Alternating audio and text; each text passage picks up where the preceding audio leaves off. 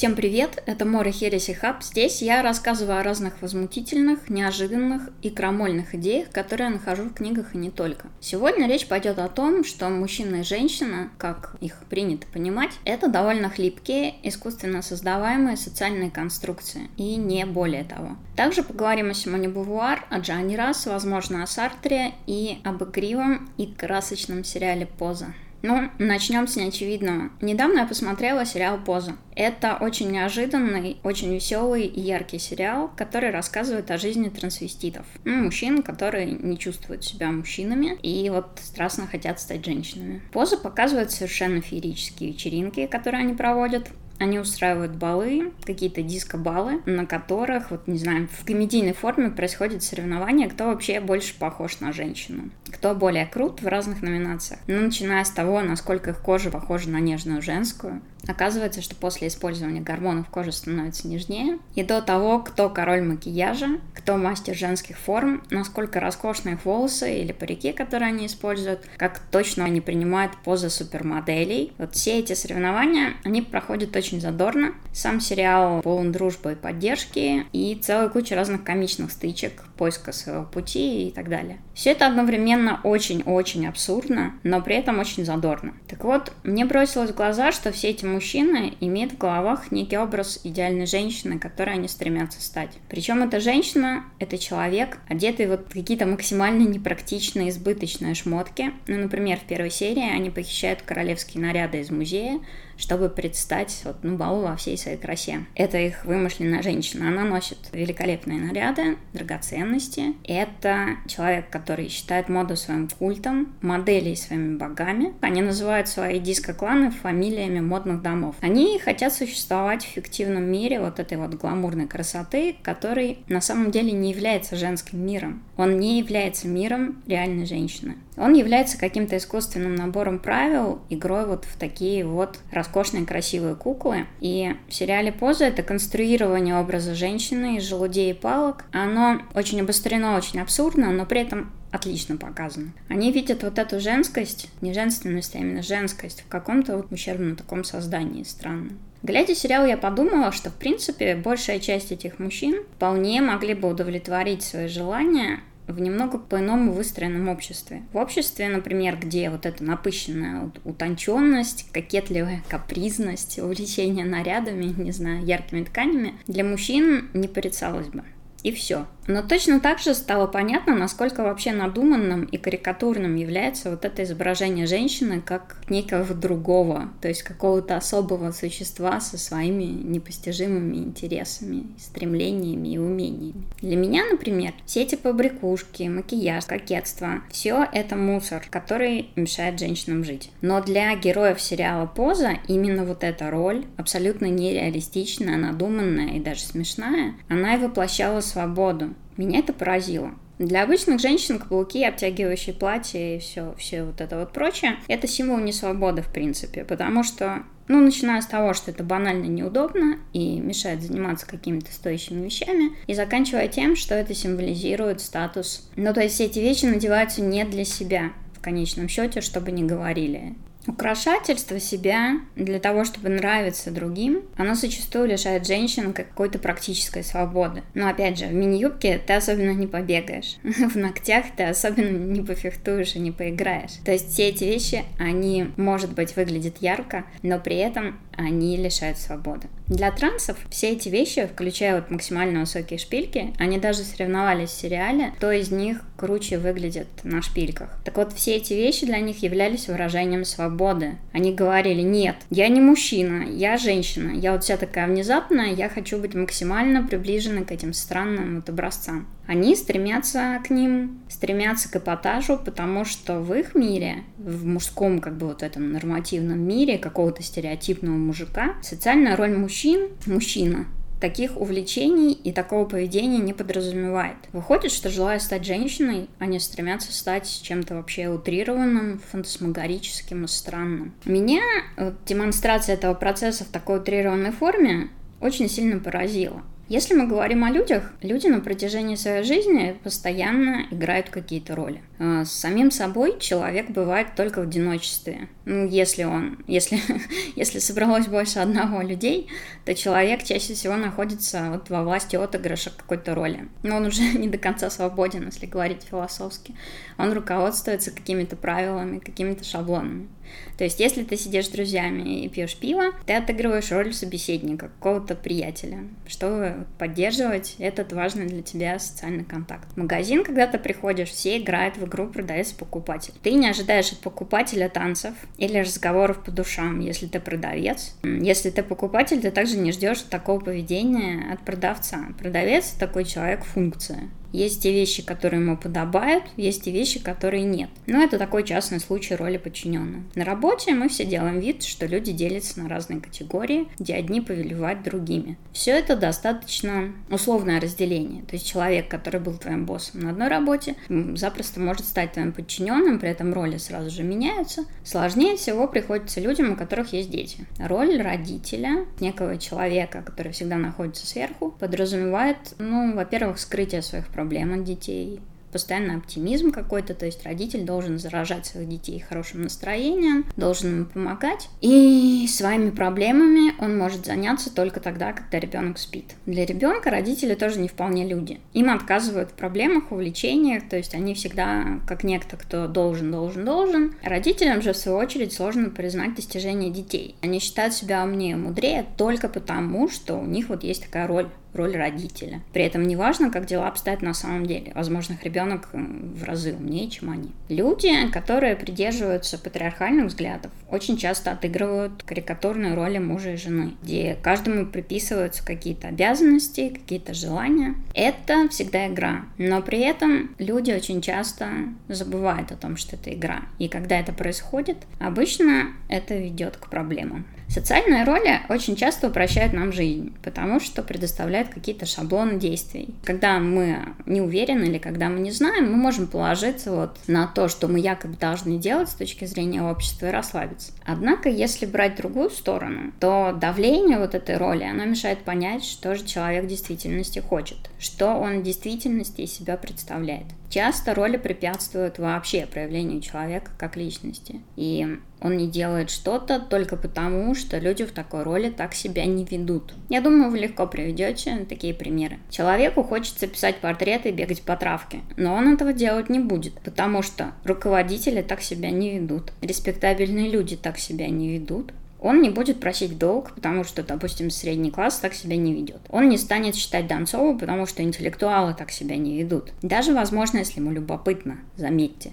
То есть здесь э, то, что предписано роли, оно становится важнее, чем интересно самому человеку. Он не будет плакать, потому что так себя не ведут мужчины. Но вот тут мы уже подходим к самому важному моменту. Тому, что мужчина и женщина, как они понимаются вот в этой вот какой-то карикатурно утрированной форме, это выдумка. Это некий комплекс предписываемых реакций какого-то поведения, которому людей тренируют с детства. При этом любопытно, что если мужчине, в принципе, приписываются какие-то общечеловеческие цели, реакции, какое-то богатство жизни, то женщина, ну, это какой-то недоделок. Недоделок, который симпатичный, но он создан как обслуга, какое-то приложение к детям. Это искусственная социальная роль и она разрушительна. Получается, если мы посмотрим на это отстраненно, придумывается и экономически обосновывается, все это зависит от экономики, разумеется, придумывается некий особый тип человека, женщина, у которого почему-то другие потребности и цели, чем у нормальных людей, мужчины. Мужчины считаются нормальные люди, а женщины какие-то особенные. При этом нельзя сказать, что и роль мужчины, она так уж хороша. Ну нет, там много очень ограничений, там очень много неприятного, но при этом у нее огромное количество бонусов. Именно ей приписываются все самые интересные вещи. Захват мира, там, доминирование, наука, исследование, дерзость, смелость, ну вот, вот, вот все это приключение. Очень важно понимать, что все эти так называемые нормы, которые предписывают, как должна вести себя та или иная социальная роль, они постоянно перетасовываются, они постоянно меняются, они постоянно подгоняются под нужды экономики. И меня вообще очень сильно заводит то, как мы резво начинаем считать укладом, нормами, там, традициями или нормальным то, что придумывается вот буквально на ходу, какие-то совершенно новые конструкции. Например, интересно в этом разрезе почитать книгу про изобретение детства, кажется, Филиппа Ариеса, Этот исследователь достаточно убедительно показывает, как вообще менялся образ детства и представление о роли матери. То есть сейчас мы считаем, что а, детям все самое лучшее, дети будущее, дети там замечательно, но все это было придумано буквально вот в начале прошлого века. Еще несколько веков назад ребенок считался просто, когда он был маленьким, просто какой-то неразумной личинкой. Считалось, что как можно быстрее этот период должен пройти, и особого внимания ребенку не уделяли. А когда он уже показывал какие-то признаки ума, то есть когда он становился уже маленьким, но сообразительным человеком, там, не знаю, лет 6, может, 5, его начинали считать маленьким взрослым. И с него требовали, в принципе, то же самое, что требуется от взрослого, но только по какой-то меньшей шкале. Сам по себе феномен детства никого не интересовал. И то, что это какой-то особенный период, что это будущее, это наше и так далее, все это было придумано не так давно. Но это очень любопытно, вы можете почитать, если хотите, потому что это еще раз показывает, насколько гибкие вообще вот эти вот изобретения, насколько это все формируется со временем под давлением экономики. Я не буду останавливаться на книге Ариса, просто что-то вспомнила о ней. Так вот, если мы говорим о создании образа женщины как о создании какого-то другого, то здесь сразу же вспоминается замечательная книга Симона Бавуар, очень сжатая, очень аналитическая, она называется «Второй пол». Для своего времени это была прям бомба. Надо сказать, что второй пол был внесен Ватиканом в список запрещенных книг. ну, это само по себе символ успеха, в общем-то, для любого писателя, мне кажется, тем более, тем более для женщины ее времени. Сама по себе Бувар была блестящим мыслителем и аналитиком. Она была, по-моему, девятой женщиной, которая закончила Сорбонну, и причем она отлично завершила обучение вместе с известным философом и писателем Сартром, которого мы знаем очень хорошо. Он был первым на всем курсе, она была второй. Они при этом сразу же обнаружили друг друге вот таких интеллектуальных соратников, людей, которые мыслят в одном направлении, и они поддерживали эту связь всю жизнь. Симона, она была сторонником экономической независимости. Она жила отдельно от родителей, она жила отдельно от Сартра. Они только встречались и общались, но никогда не жили вместе. Она была сторонником открытого брака, какой-то творческой самореализации. Ну, в общем, она была очень крутой. Они вместе с Сартром издавали журнал, в котором печатались многие писатели и мыслители того времени. И в первую очередь она, конечно, была не романистом, а именно философом, хотя она всячески всячески стеснялась себя так называть.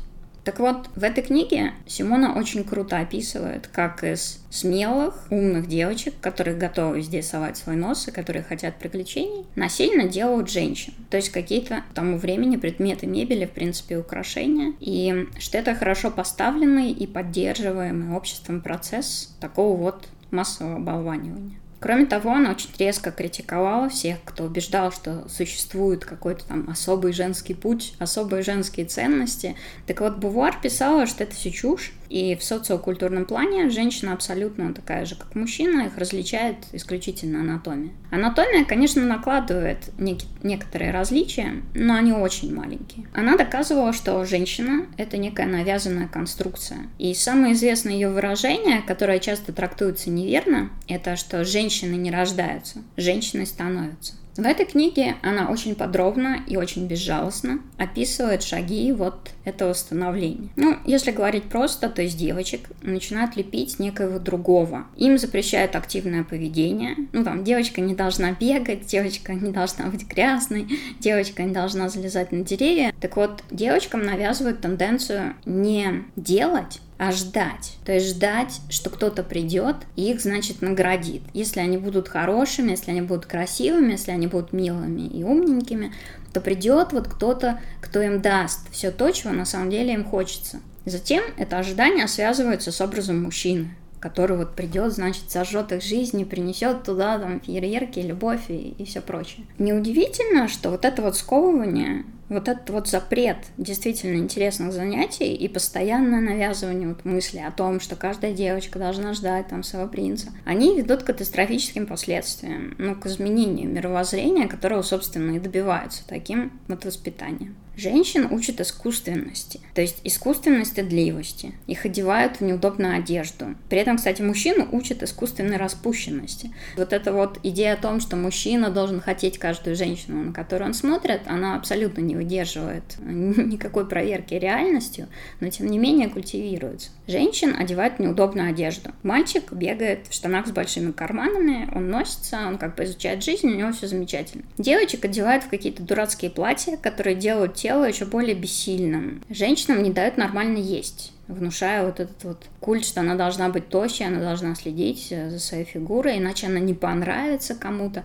Девочек учат нравиться кому-то. Им внушают, что она не должна достигать все сама, а она должна ждать. Все это подпитывается культом красоты. Вместо действительно важных, интересных вещей, которыми зачастую заняты пацаны, то есть проводят какие-то эксперименты, играют в войнушку, где-то носятся, где-то лазают, внимание девочки смещают на ее внешний вид. Ее начинают убеждать, что она должна нравиться другим, и от того, насколько она им понравится, зависит ее будущее. Ну, это ключевой момент, он очень сильно меняет вообще психологию. Самое же ужасное, это миф вот о женской тайне. Женщина, она такая прямо непостижимая, проблемы, а значит, вникать в женские проблемы становится необязательно. Страдания женщин сразу ставятся ниже страданий мужчин, потому что да, там что-то непонятно, что-то с ней происходит, я, в общем, не знаю, я не хочу ничего об этом знать и не хочу иметь с этим ничего общего. Наряду с этим мужчин учат полностью избегать женского мира. Молодых мальчиков учат, что все, что делают девочки, это западло, и если тебя за таким поймали, то значит ты какой-то лошара. Но просто осознание этого уже демонстрирует отношение к женщине женщинам в обществе, в принципе. Все женское для мужчины — это позорище, но это абсолютно ненормально. На протяжении всего воспитания девочек ограничивают и учат пассивности – фактически их уродуют. И в конечном счете заставляют предлагать себя как какой-то эротический объект, как объект наслаждения для других людей, а мужчин учат этот объект потреблять, при этом не вникая в какие-то там непознаваемые женские проблемы, женский мир, там, ой, какую глупость лепечет эта девочка. Стереотипное мужское воспитание, оно тоже не подарок, но при этом из них не делают вассалов и из них не делают какие-то бессмысленные приложения к коляске. Мир мужчины, он может быть очень неудобен и неприятен, но в нем есть достижения, в нем есть какие-то большие цели. А воспитание девочек, в принципе, это преступление. Бавар очень забавно писала, что мы не клюнем на все эти хвалы, адресованные настоящей женщине, мы не поддадимся на восторги по поводу особой женской доли, потому что мы знаем, что ни один мужчина ни за что на свете не согласился бы ее разделить. И это очень забавная цитата, потому что какое-то время назад я наткнулась на исследование, где набор девушек и набор юношей спрашивали, что бы они вообще сделали, если бы очнулись и выяснилось, что они стали другого пола. Так вот, эти девушки, они примерно прикидывали какие-то варианты будущего, то есть что они вот будут делать, если вдруг станут парнями. А из парней очень многие сказали, что они бы покончили жизнь самоубийством. И, ну, come on, ну это просто нездорово. Плохо ли хорошо одеваться или быть внимательным к чувствам других? Ну, конечно, нет если это не навязывают тебе как какой-то единственный смысл жизни. В принципе, каждому должна быть дозволена любая активность, любая цель. А любой человек, неважно какого он пола, должен выбирать то, что ему больше подходит. В нашем современном мире это сделать довольно сложно, несмотря на то, что со времен Симоны Бовуар мы прошли как бы достаточно приличный путь. Вот это вот представление женщины как какого-то другого, как кого-то там непознаваемого, отличного от мужчины, очень важно в ее порабощении. Мы, ну мы как человечество, мы постоянно прибегаем вот к этому превращению в другого, тех людей, которых мы хотим ограбить, которых мы хотим заставить что-то делать, с которыми мы хотим совершить какие-то вот неприятные действия. Наша психология устроена так, что нам важно думать о себе как о каких-то хороших существах, каких-то разумных, рациональных. Поэтому все злодеяния, они обильно драпируются вот какими-то теориями, оправдывающими их. Тут легко можно вспомнить о работорговле. Ну, например, негры представлялись вот в идеологии, как некие другие, какие-то непонятные там чужие существа, ну, которых просто вот Господь создал работать на плантациях белых. Вот они прям Господом ну, предназначены именно для этого. И я не думаю, что вы удивитесь, если я скажу, что те же самые средства применялись и к свободолюбивым женщинам. За простые высказывания о том, что женщинам надо платить за работу, брак не обязателен, их могли отправить в сумасшедший дом запросто. Люди применяют одни и те же средства, когда хотят принудить других к тому, чего сами не хотят. И при этом они убеждают жертв, что именно этого вот жертвы и должны хотеть. Интересно, что мнения и проблемы женщин, они же долгое время объявлялись маловажными. Отчасти это так и сейчас. Тогда как, ну, если подумать, это мнение и проблемы половины человечества. Они не могут быть маловажными. Они очень важны. Я не думаю, что буду очень радикально, если скажу, что женщины долгое время были и во многом сейчас продолжают служить такими неграми современности. Женщина — это социальная роль, которой предписывается экстаз от обслуживания другого человека. А смыслом жизни раньше заставляли считать такую доступную даже последнему пьянице вещь, как воспроизводство рода. При этом мужчин это всегда осуществлялось походе, и как-то смыслом это для них не являлось. Представление женщин как какого-то другого позволяет мужчинам полностью игнорировать важная для женщин тема. Ну, например, роды и всякие опасности возникающие, какой-то культ красоты, воспитание детей, женское здоровье. Так вот, все это объявляется само собой разумеющимся. У женщин якобы врожденное понимание материнства, то есть она прямо с рождения знает, что делать.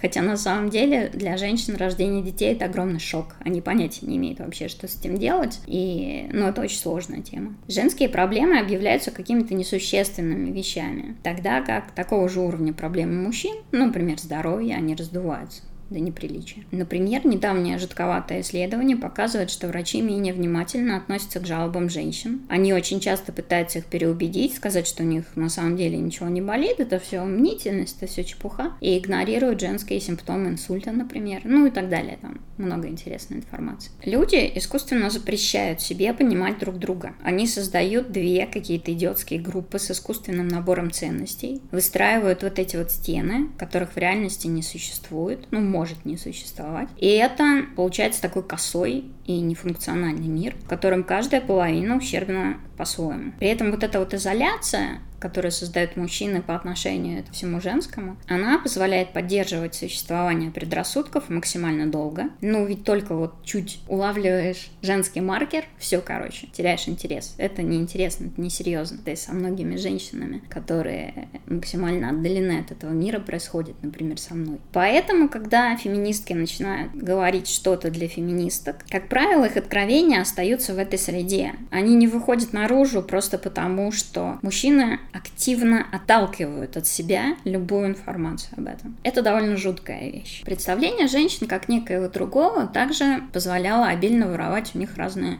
научные работы, а, разные тексты просто писательские. При этом это обосновывалось тем, что ну это все равно не нужно, она там что-то написала, но я лучше этим воспользуюсь. Например, я собиралась писать документальную книгу о том, как у женщин уводили Нобелевскую премию. Там существует целый набор очень интересных случаев, я не буду в них сейчас углубляться. Идея в том, что когда женщина работает внутри команды и вносит огромный вклад, за счет того, что она женщина, ее значительно легче оттеснить от получения премии. При этом часто отказ выдавать им Нобелевскую премию объясняли, как им это не нужно. У нее нет необходимой квалификации, хотя зачастую женщины-ученые им просто не давали нужную квалификацию, потому что запрещали запрещалось это. Она еще студентка, ей это тоже не нужно и так далее. Эти времена закончились. Ну, почти закончились. Это хорошо, но произошли изменения исключительно потому, что изменилась общая экономика. Вопросы феминизма — это не вопросы подмышек, не вопросы, можно ли красить ресницы синей краской, как сейчас пытаются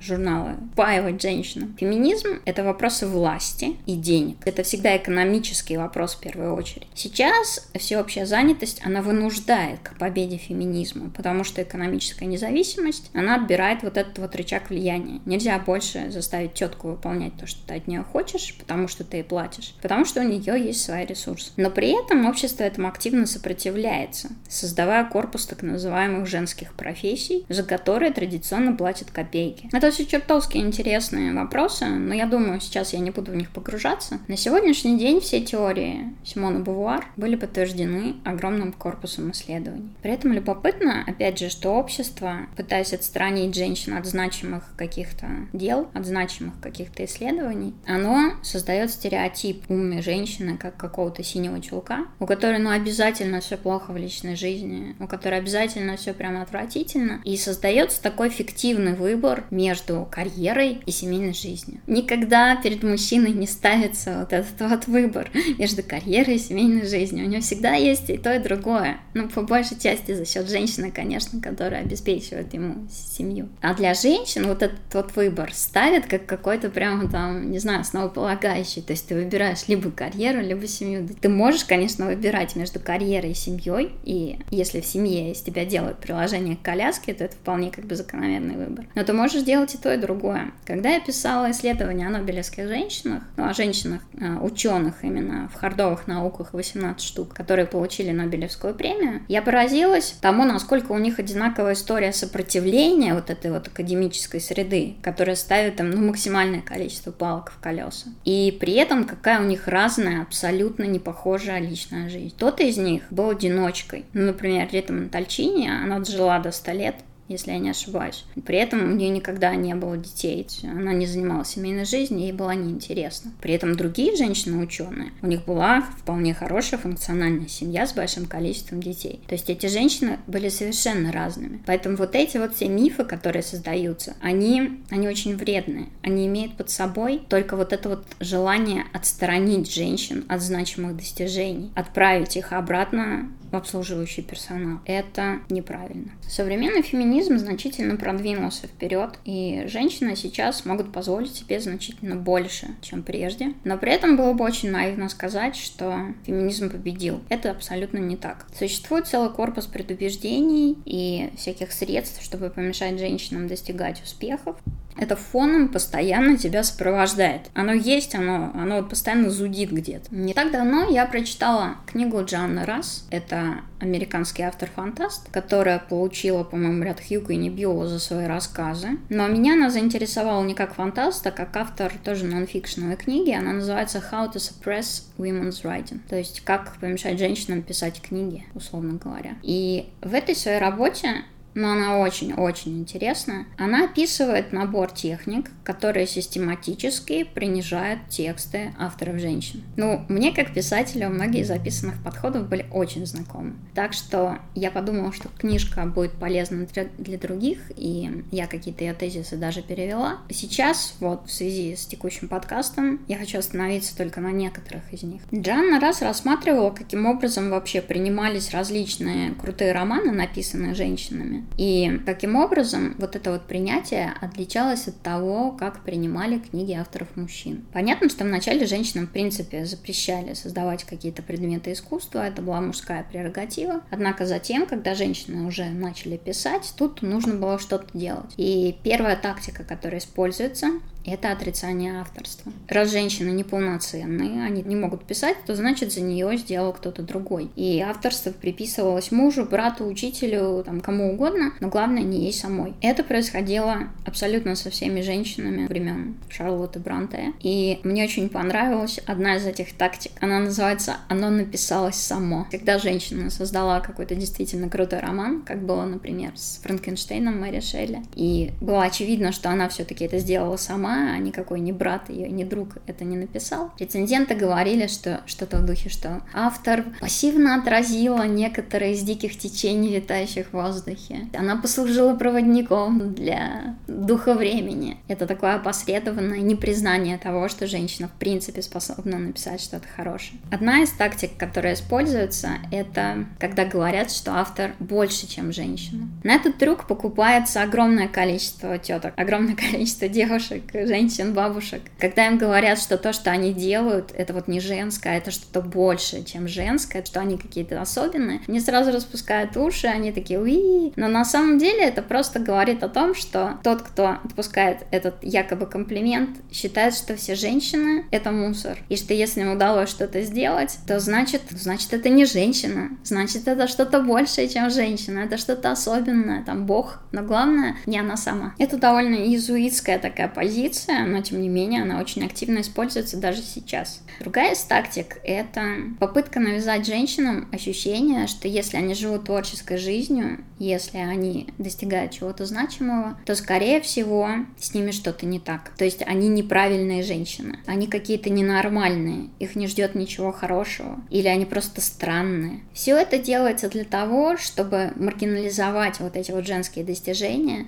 и сделать их каким-то плодом безумия, Хотя на самом деле их просто писала обычно, обычно абсолютно тетка, может быть, которая сидела на кухне, пока создавала этот роман. Но признать вот это слишком трудно, и поэтому выдумываются такие вот идиотские вещи. Очень интересно, Джанна раз описывала двойные стандарты. Женщины, например, очень часто обвиняют в том, что их опыт какой-то плоский, что это взгляд с кухни, что они пишут о том, чего желают, о том, чего не знают. При этом любопытно, что когда мужчина-писатель берется описывать, не знаю, жизнь школьниц, каких-нибудь лоли или дам среднего возраста, его очень редко упрекают в незнании предмета. Ну, хотя это очевидно так. Особенно интересно в этом смысле появление «Грозового перевала». Это роман достаточно брутальный, достаточно дикий, в котором нет сентиментальности, которая обычно приписывают женским романам. И когда роман вышел без указания авторства под псевдонимом, его сопровождали рецензии, где писали, что он мощный, что он оригинальный, что он полон жестокости, дикости. Авторы называли там грубым каким-то моряком, который не понимает женщин, завсегда амбаров, таким прям жестким, при этом человеком с огромным воображением. И все это вот с искренним восхищением. Но когда стало известно, что автор женщина, рецензии моментально поменялись. Роман сразу же стали называть любовным. Сразу же стали делать э, какой-то акцент на любовной именно линии, на мистической там сексуальной силе героя. Говорили о том, что автор самовлюбленный монстр, что это какая-то странная книга. Все восхваления брутальности сразу же исчезли. И эта ситуация происходила, кстати, со многими фантастами. Очень-очень многими фантастами. Женщинами, которые писали под э, мужскими псевдонимами. Да что тут далеко ходить. Даже Джана Роулинг, она издавалась по Джеки Роулинг, потому что издатель сказал ей, что женские имена не продаются. С работами женщин часто поступают так, что их просто спихивают в гетто. Ну, например, их относят к каким-то особенным жанрам или их сваливают в одну кучу. Если мы берем роман Фолкнера, то это великий американский роман. Если это роман Уилла Кэссер, который, в принципе, затрагивает те же самые тематики, его относят к какому-то там особому жанру, которым никто не интересуется и который никто не читает. Все это делается для того, чтобы показать второсортность этих работ, хотя при этом тематики романов совершенно одинаковые, и нет ничего, что заставляло бы вот так вот поступать. Часто, если мы возьмем, например, сборник поэзии, то поэтов мужчин выделяют в какие-то отдельные группы, им посвящаются какие-то достаточно большие части энциклопедии или сборника. А женщин очень часто сбрасывают в какую-то одну категорию женская проза, там, женская поэзия, куда нормальный человек не заглянет из-за тех вот ограничений, которые я описывала раньше, из-за изоляции, потому что все женское как бы считается неважным. И вот этот вот комплекс умолчаний, он создает огромный вал недооценки творчества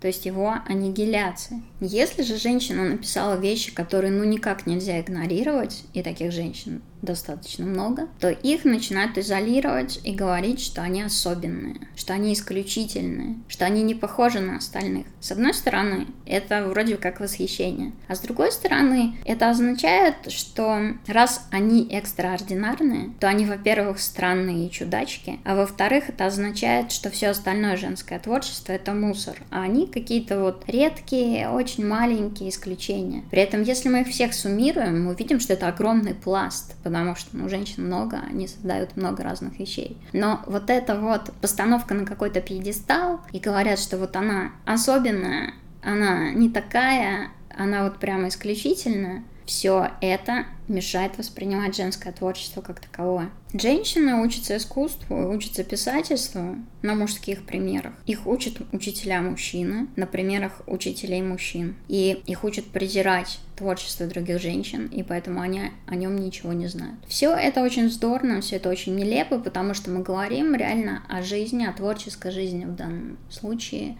целой половины человечества. Нет ничего, что заставляло бы нас считать, что мужское творчество лучше женского творчества. И более того, само понятие женское творчество, мужское творчество — это полная чепуха. Не существует мужского творчества и женского творчества. Существуют интересные книги, крутая музыка, любопытные игры, которые создали определенные авторы. Эти авторы могут быть мужчинами, могут быть женщинами. Выделение вообще всего, что делают люди вот в это гетто мужского и женского, оно очень сильно объединяет жизнь. И богатство жизни ее абсолютная вот эта вот мерцающая красота, она заключается в том, чтобы замиксовать вот эти вот части стереотипно мужского и стереотипного женского мира, тот микс, который подходит вот конкретной личности, независимо от того, что ей приписывает социальная роль. Делайте то, что вы хотите. Пишите тексты, танцуйте, увлекайтесь модой или становитесь великим ученым и астронавтом. Неважно, какого вы пола. С вами был Амор, и это Хереси Хаб.